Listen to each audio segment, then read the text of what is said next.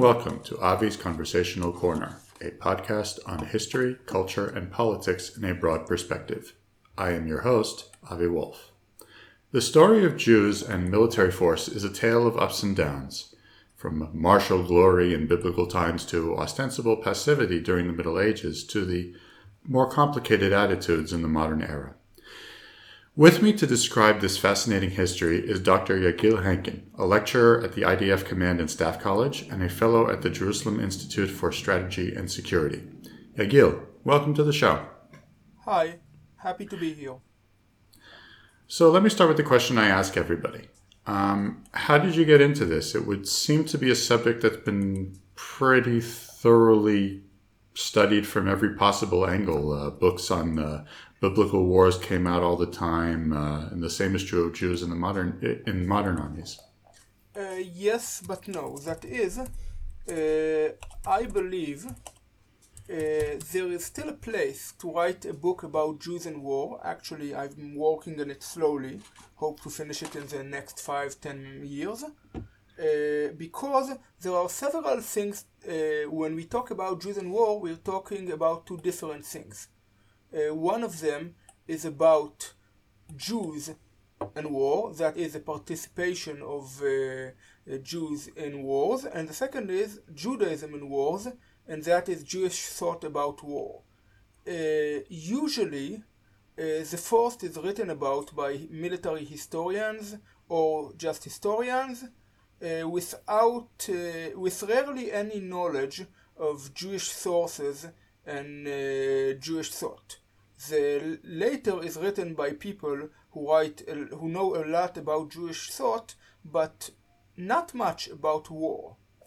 As a religious Orthodox Jew, who's a military historian by profession, and uh, has, uh, I think, better than average knowledge of Jewish thought from uh, biblical times through the Talmud, uh, um, Responsa, etc., etc., I thought that uh, uh, it is worth trying to connect the dots, writing about not just what Jews did, but what they thought about war, especially as uh, we see that uh, through the ages, uh, because even though in many times Jews were removed from uh, military service, but definitely not in all times, most Jews were reading the Torah every now and then, every year. So every time they came to ask themselves questions about the wars in the Bible. Uh, for example, uh, in the in the uh, commentary by Rashi, Rabbi Shlomo Yitzhaki of uh, uh, nowadays France, but thousand years ago, uh, when when he describes what what uh, the, the spies that Moses sent into Israel did, I found that he had an, a lot of good points, very short but very good, about military intelligence in general. So I found out there is something connecting uh, the dots. There is, uh, I think, a need to uh, study both of those things, and I think I'm uh, at the junction of being able to do both uh, which uh, isn't uh, very common at the moment. That's a very good argument you make. Uh, and let's dive right into what you brought up. There's a common misperception, and it's interesting that a lot of different groups seem to share it. Uh, Zionists, people who are in favor of more passive diaspora life, um, and even anti Semites, that Jews used to be um, martial. You know, the Bible is full of stories of of David and all the military heroes, and then in the Second Temple period, you have the Maccabim, you have Bar and then until like say around the beginning of the modern era, all of a sudden, ostensibly, the Jews completely lose interest. They're almost pacifistic uh, in their approach, which uh, isn't exactly true. Well, I was just about to ask you about that because. Um, if you pay closer attention to Jewish life, although it's true, like for instance, in Muslim lands, they weren't allowed to carry weapons. We do know of many stories uh, where Jews were allowed to defend themselves when they would move to a town. They'd ask to have the right to have like a corner of the uh, corner of the city that was well defended. We know that when the Crusaders came down to the land of Israel, um, they helped. They defended uh, the town, the city walls, uh, along with the Muslims. So, is it really that Jews entirely avoided force, or is it, or would it be more accurate, perhaps, to say that they did what you said that they did. That uh, that on the one hand they thought a bit, they thought in th- in theoretical terms from the sources, but in actual practice they generally restricted how much use they could use in, to like self defense only, but not offense. It's of course not exactly because, uh, for example, take uh, uh, as early as sixth century uh, BC you can find Jews serving in the Egyptian in the army of one Egyptian king as mercenaries, and we know from what is called the letters of Aristeas that he uh, that Jews continued to do it uh, for uh, some generations. Even the Ro- in, in Roman legions, we know of some occasions. 4,000 Roman Jews were, were conscripted in uh, 19 AD and sent to uh, Sardinia, there were uh, some Jews in uh, military uh, uh, affairs in Roman forces, even when the Romans were fighting after the Roman fought against Jews. but most of the time, Jews were and only sorry only in the fifth century Jews were officially declared unfit for military service in the Roman uh, Empire. And, uh, and until a century later, there was an armed Jewish colony in the island of Tiran in the Red Sea, and they were uh, responsible on defending it and uh, also uh, on uh, collecting toll from passing ships. So they had to have military power. there were Jewish rebellions in the Byzantine Empire, uh, and uh, when and the and Jews and Jews like Shmuel Nagid fought for, uh, in the army of Muslim Granada.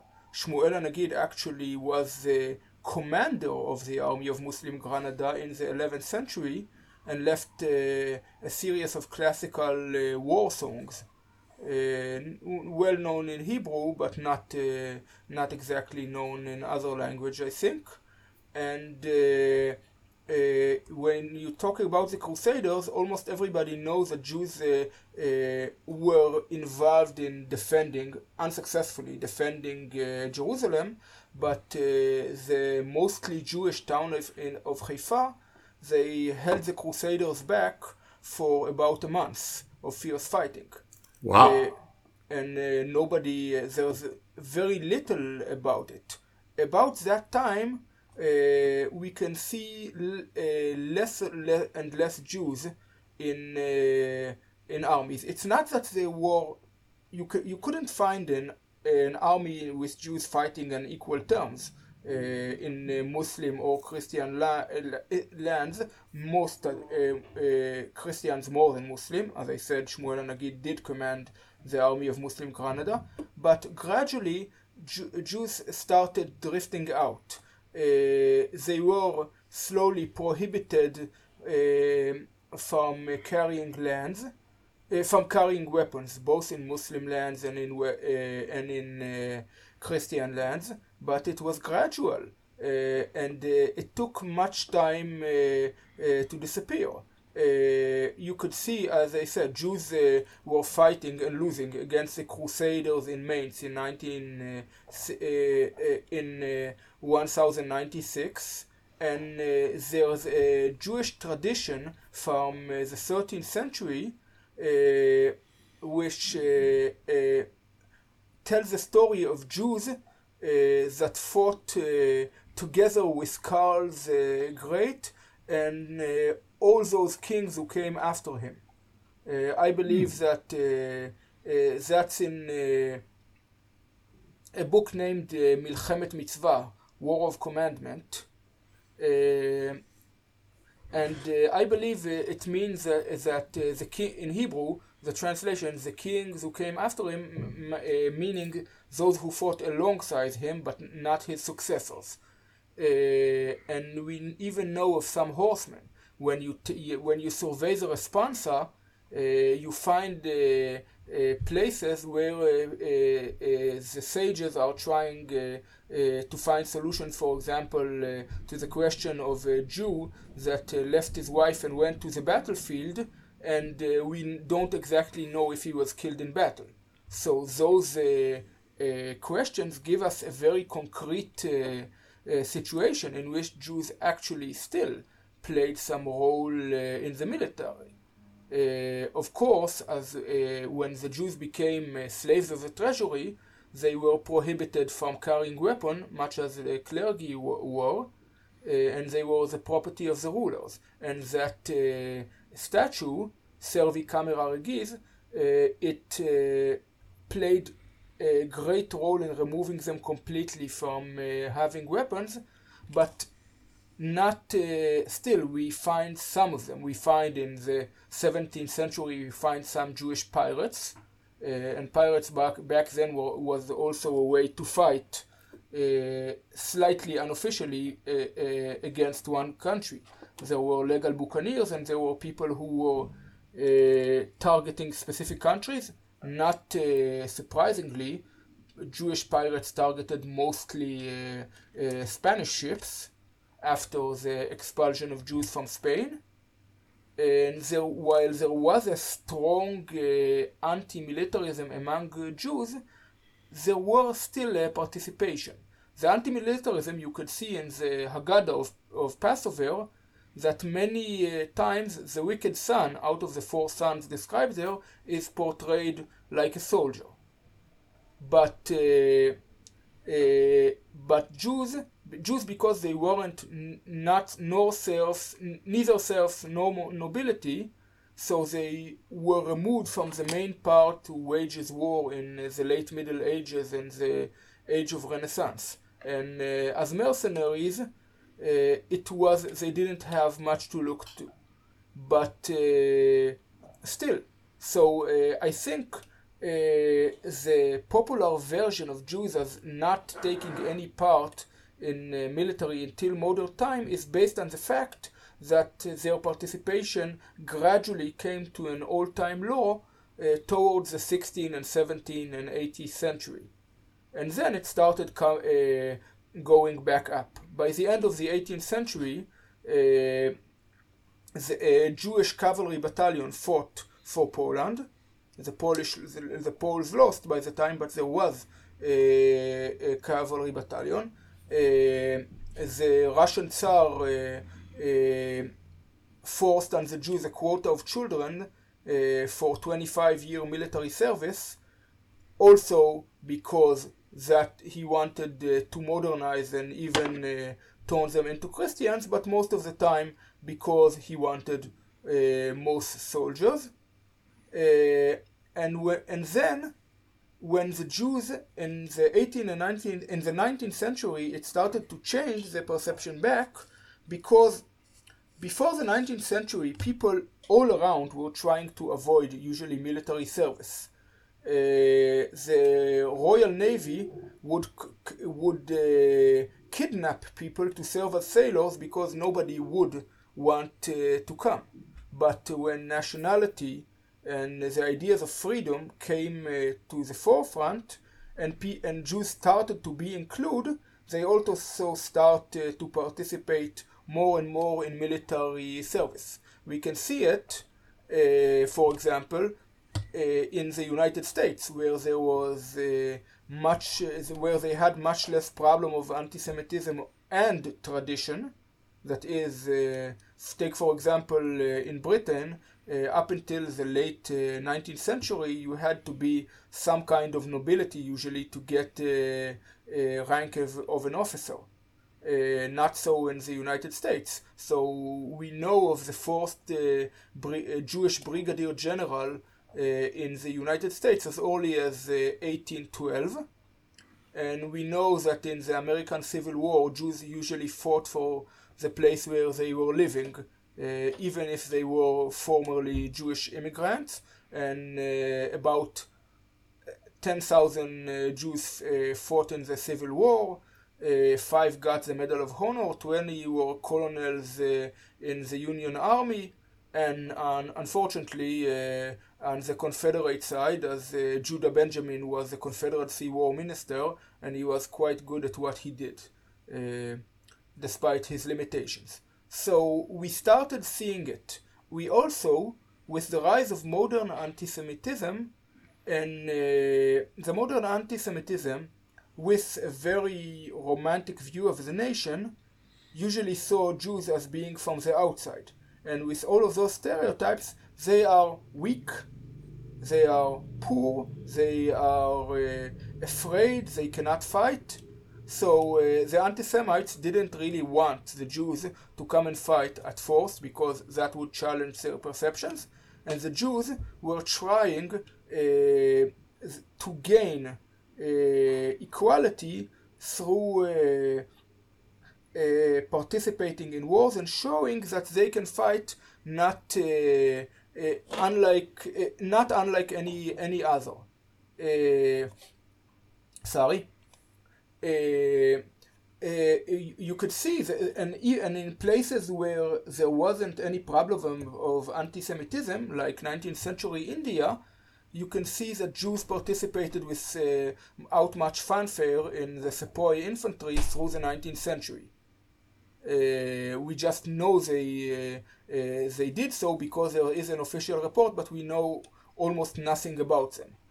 Uh, but, and when the Jews weren't limited in war, they because they saw it and the way for, to equality and to, to prove their worth and to prove they are loyal, and loyal citizens of their homeland, uh, we saw an explosion where, wherever they were allowed. Allowed, you could see in Italy, of all places, you could see a, a truckload of generals uh, and uh, admirals uh, and so on.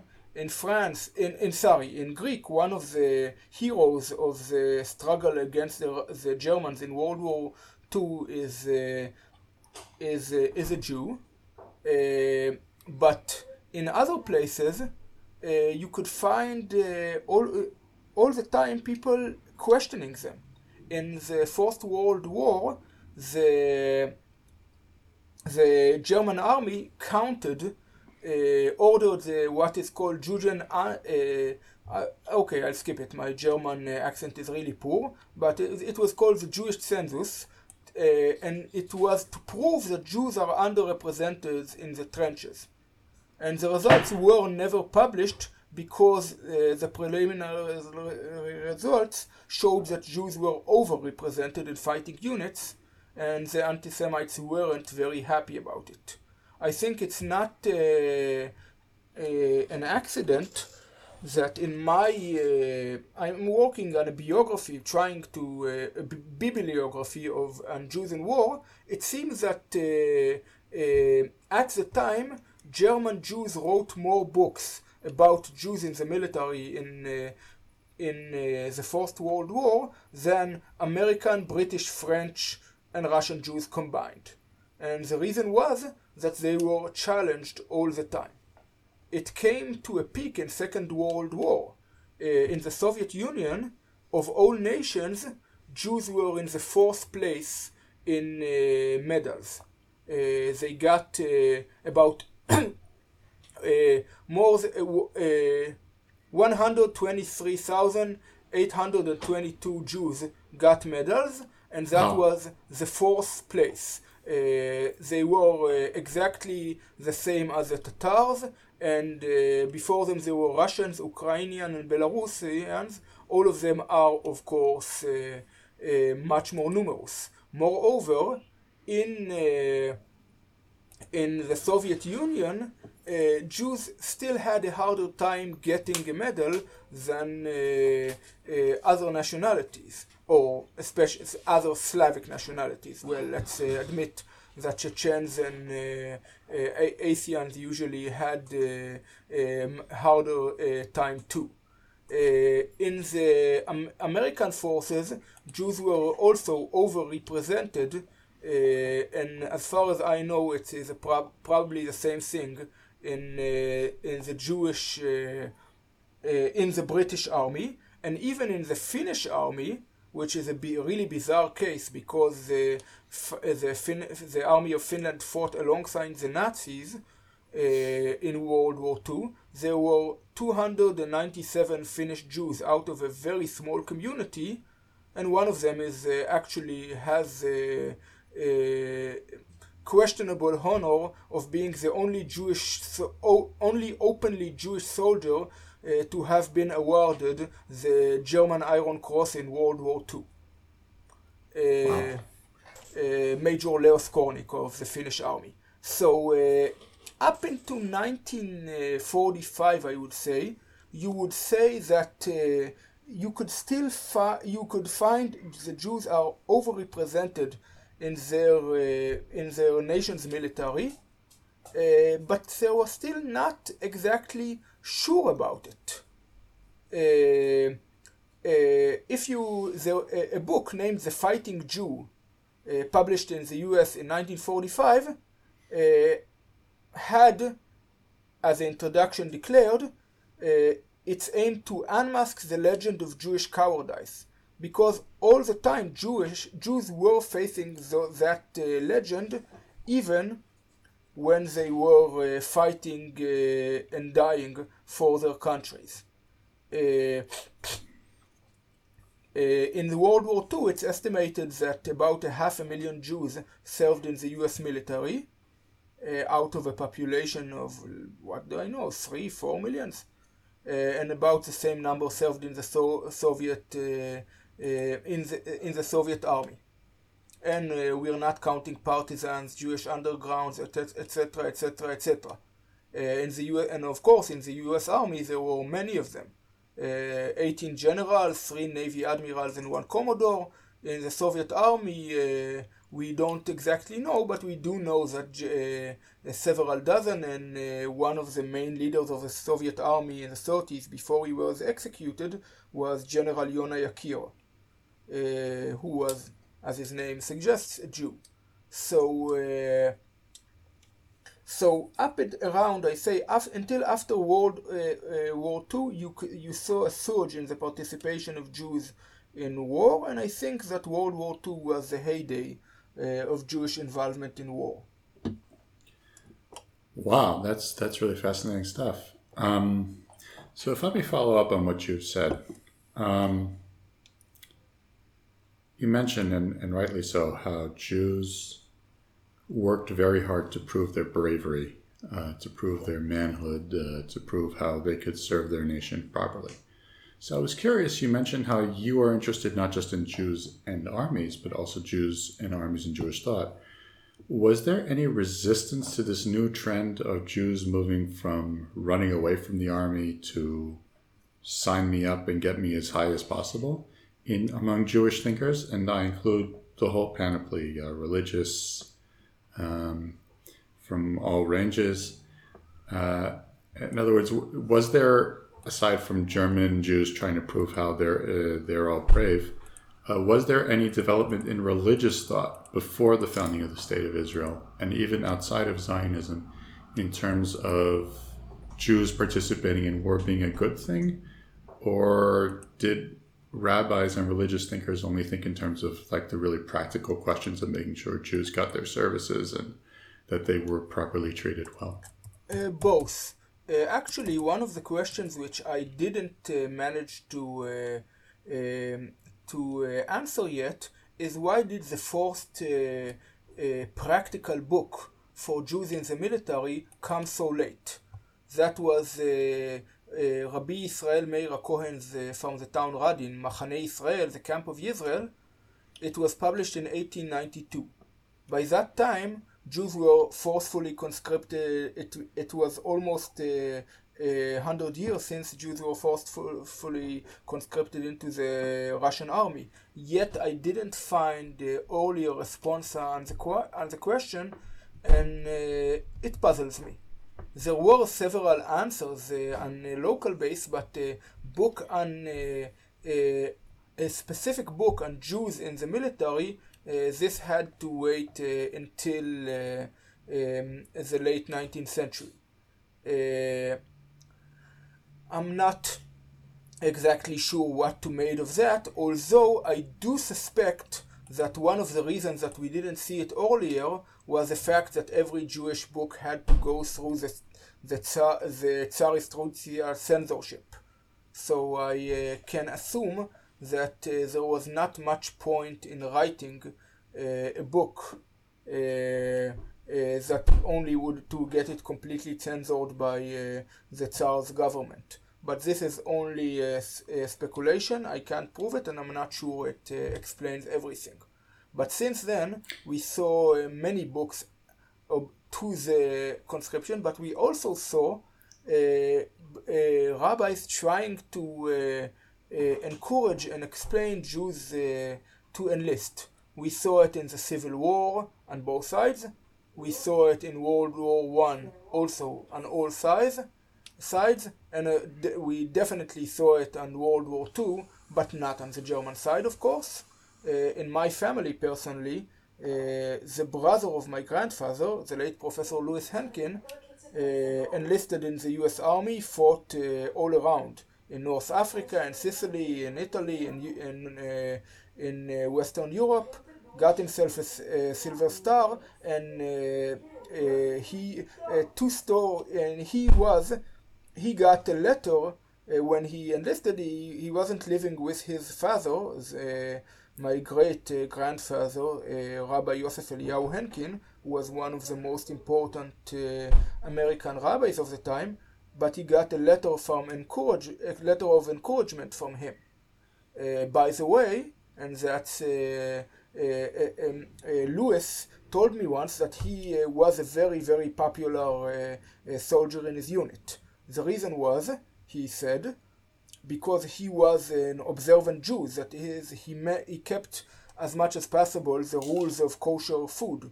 So anyone who would stand uh, right after him would get uh, uh, the main dish, dish, twice because he wouldn't eat uh, non-kosher uh, meat. So uh, he got very popular once people got hold of that. But the, eh, eh, eh, the thought about systematic thought about war, we don't have a Jewish Clausewitz, but we do have um, text here and there. We have rabbis thinking about war. We have, and what does it say about war of peace? Uh, why should we fight? for our uh, countries, what is our obligation to fight for our countries, because of w- what it uh, gave us. And of course, you see the practical questions. Well, now this is an observant, observant Jew uh, recruited into the army where he would have to work in Shabbat and he would have to eat non-kosher and the only uh, uh in some cases the only religious authority around him would be a, priest what should he do so we know of discussions about those things and of course, there was a question, uh, still the question uh, of anti Semitism.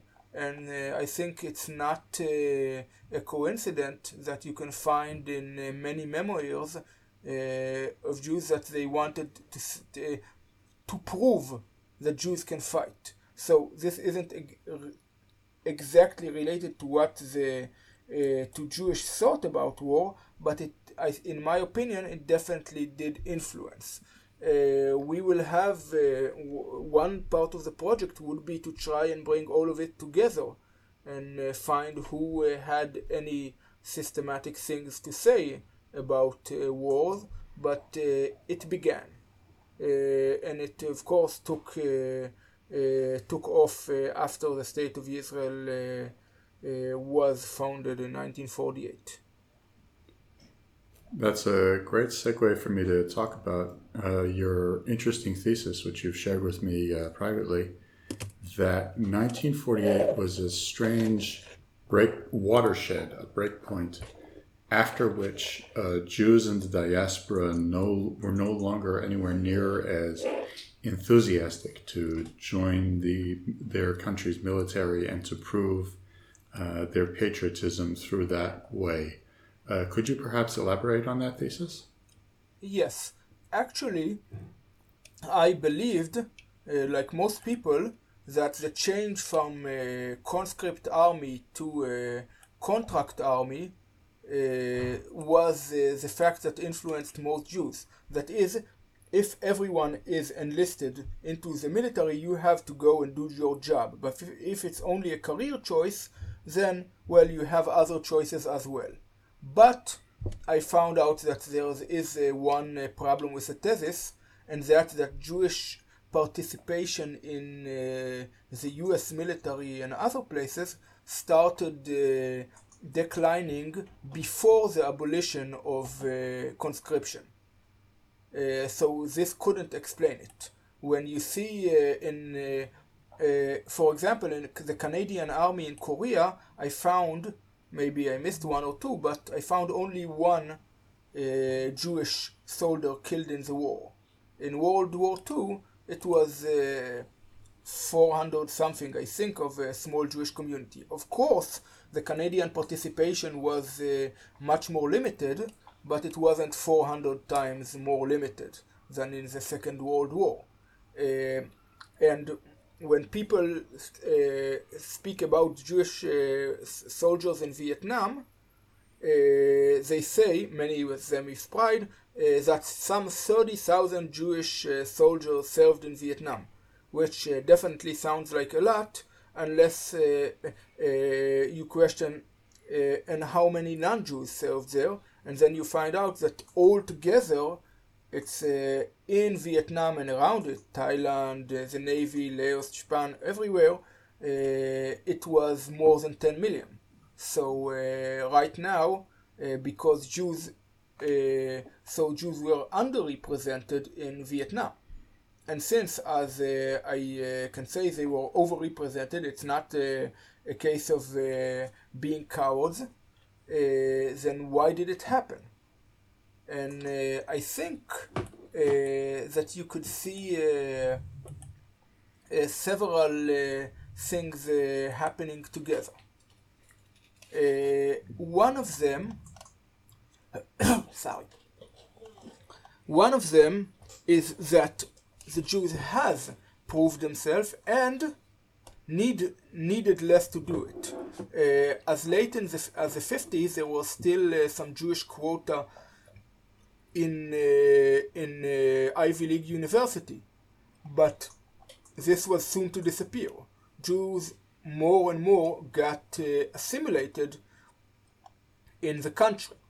Uh, you could see also that from the 1970s, the number of mixed marriages grew sharply and that was also one of uh, the signs. The Jews uh, didn't uh, saw much less reason uh, to uh, guard their own heritage and not mix with other uh, people.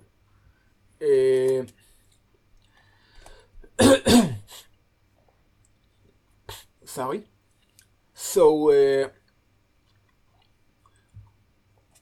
so I think that uh, one of uh, uh, the real reason, the real reasons, was that the space, the state of Israel was founded. That is, after uh, Israel was founded, it uh, spectacularly, spectacularly laid to rest any claims that Jews cannot fight wars. Actually, today, you won't see uh, the anti-Semitic trope of uh, um, those uh, womanly Jews who are afraid to fight against our very manly Gentiles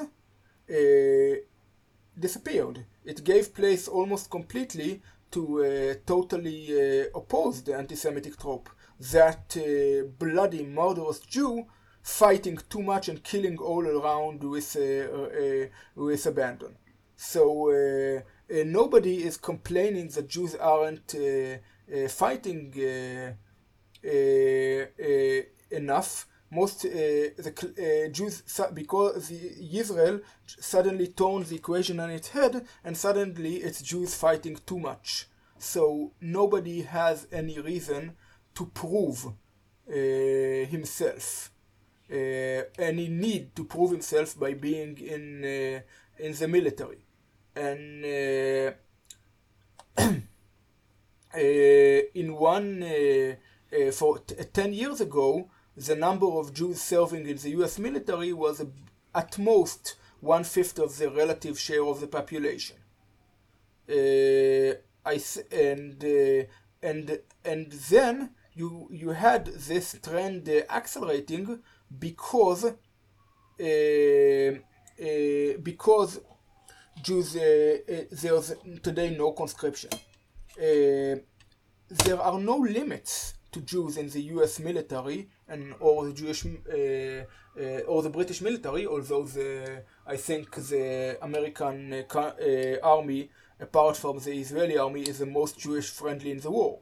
You had two uh, successive uh, chiefs of chief of staffs of the United States Air Force Uh, who are Jews, and nobody but uh, nobody gave a damn. Uh, one of them, uh, uh, his Wikipedia page has uh, page has no trace of this fact. it because it was a non-issue, no barriers, and one can rise to be a four-star general, and nobody asks a question. And the fact that he's a Jew doesn't doesn't stop him. Unlike some of the Jews in the earlier U.S. Army and Navy, in the 30s and 40s, including some who converted uh, to uh, Christianity, so they won't be uh, stopped and the, their career won't be harmed by being Jews. So nothing stops the Jews in advancing in the army, yet they are less serving in the armies. So one of the reasons, in my opinion, is the fact that uh, Jews have less to prove themselves, Another uh, fact is that several Jews every year, uh, quite a few Jews come and enlist in the uh, Israeli army.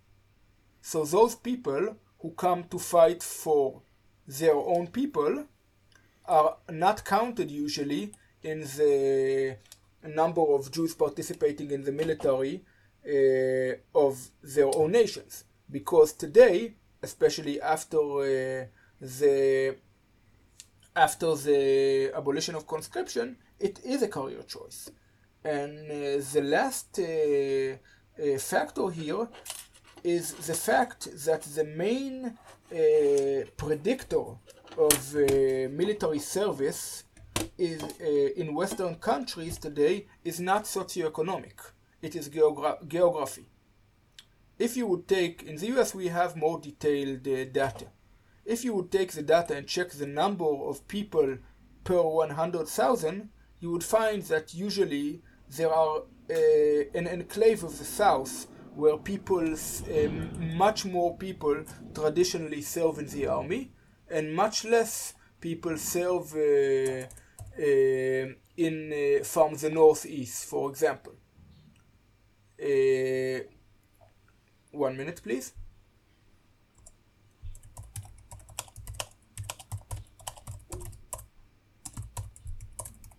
I need to find the the exact uh,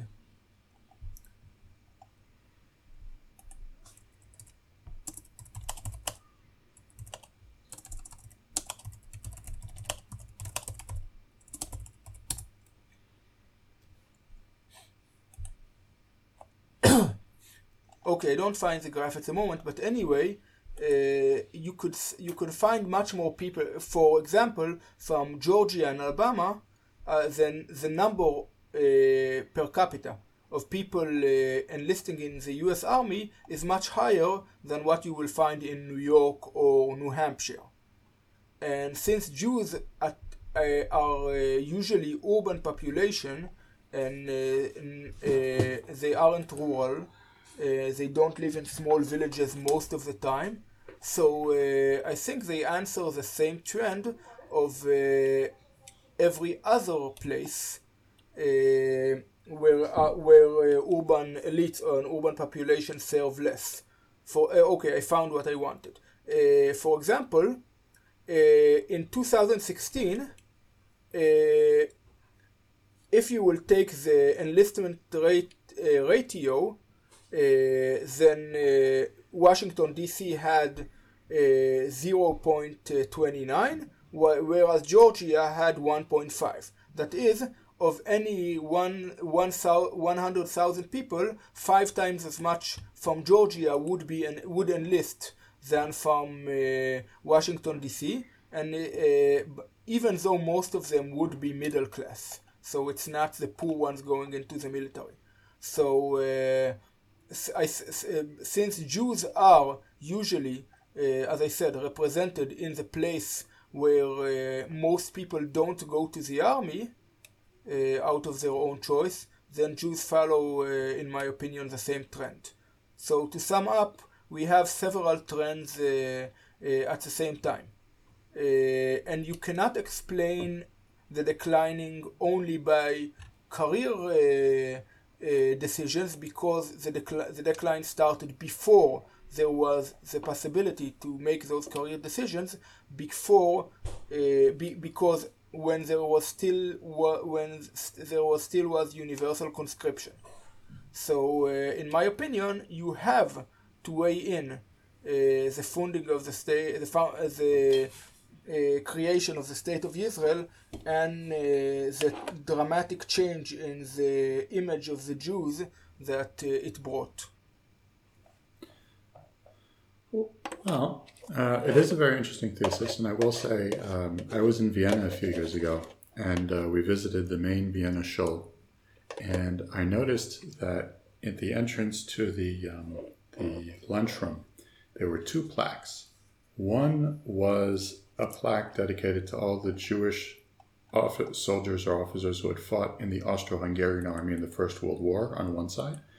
And on the other side was every soldier from 1948 until about 2000 who fought in the IDF. So that would seem to confirm your thesis. Um, Interesting. I didn't know it. It's fascinating. And I'm curious um, from what you describe, it sounds almost like the certainly the Ameri- American Jews and maybe elsewhere became almost like Europe uh, after World War II. Because Europe after World War II, they became secure because of the American army. They no longer needed large, particularly large armies, and even those large armies were supported by the states. So they could develop a much more pacifistic approach to life, a much more critical, a much more above approach, if you will. And if what you say is true, perhaps that's part and parcel of the dynamic of what's happened with Hello? American Jews who have also, instead of serving in the army and being in the muck and in the dirt as of the trenches, um, that uh, instead see themselves rising above because they no longer have need uh, for that. One minute, uh, please start again because uh, uh, I stopped hearing something for about a minute. Okay. Um,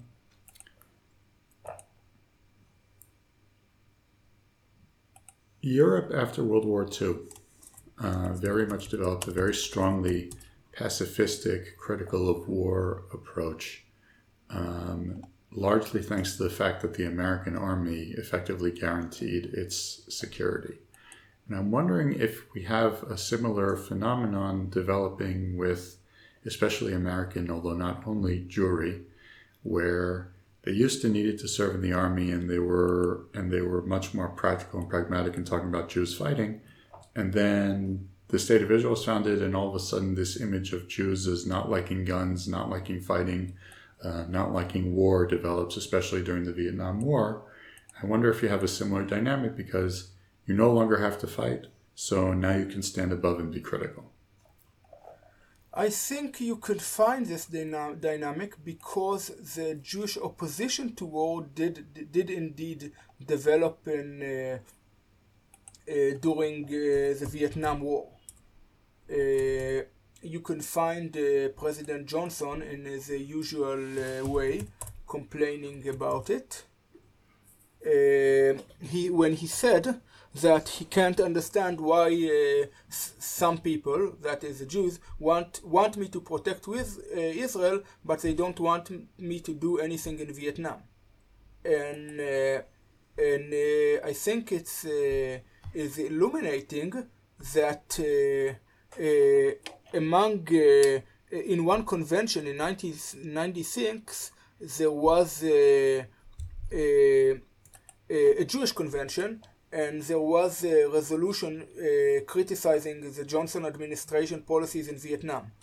Uh, all it almost uh, uh, got unanimously accepted, but it didn't. It was vetoed because of one organization, the Jewish Veterans Organizations. That is, the Jewish veterans uh, supported uh, the Vietnam Uh, policy of President Johnson, but the other uh, organizations were also or already past uh, uh, uh past this stage, and they all almost all opposed Vietnam. Even the Orthodox rabbis who some uh, usually are uh, today viewed as more uh, hawkish than other rabbis, usually oppo- were opposed to the Vietnam War. So I didn't find any source that say uh, saying, for example, that the Jews opposed Vietnam because they feared that it would uh, uh, but it, that it would uh, uh, hurt their uh, statue, etc. What I did think happened is that after the Civil War fight, that the Jews were overrepresented relative to whites, although most of them were passive and had uh, not much to do with it, uh, as uh, as almost ever. most times, it's a, a, vanguard minority who does the changes, not the silent majority. Uh, so I think that uh, the Jews uh, started because they didn't need to be practitioners of force. They started to develop the the idea, and also because the demographics of the Jews changed.